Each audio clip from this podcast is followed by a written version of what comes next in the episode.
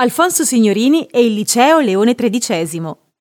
È nato il 7 aprile del 1964 a Cormano, un paesino nei pressi di Milano.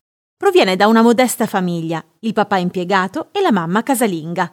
Diplomato al liceo classico Omero, nel quartiere Bruzzano, si è laureato in lettere classiche all'Università Cattolica del Sacro Cuore e ha conseguito il perfezionamento in filosofia medievale.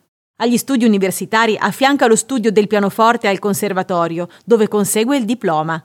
È stato insegnante di italiano, latino, greco, storia e geografia al liceo classico dell'Istituto Leone XIII a Milano.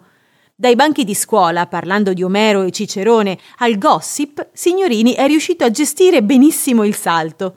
E dopo essersi affermato come uno dei giornalisti più informati sull'argomento, Alfonso ha scoperto di essere anche un ottimo conduttore. D'altra parte i risultati raggiunti con le due edizioni del Grande Fratello VIP ne sono una conferma. La carriera giornalistica parte nella provincia di Como, da lì passa a Panorama, dove inizia ad occuparsi di gossip, divenendone il re. Da direttore di TV Sorrisi e Canzoni a direttore di Chi, la carriera di Alfonso è poi stata piena di successi, anche in TV.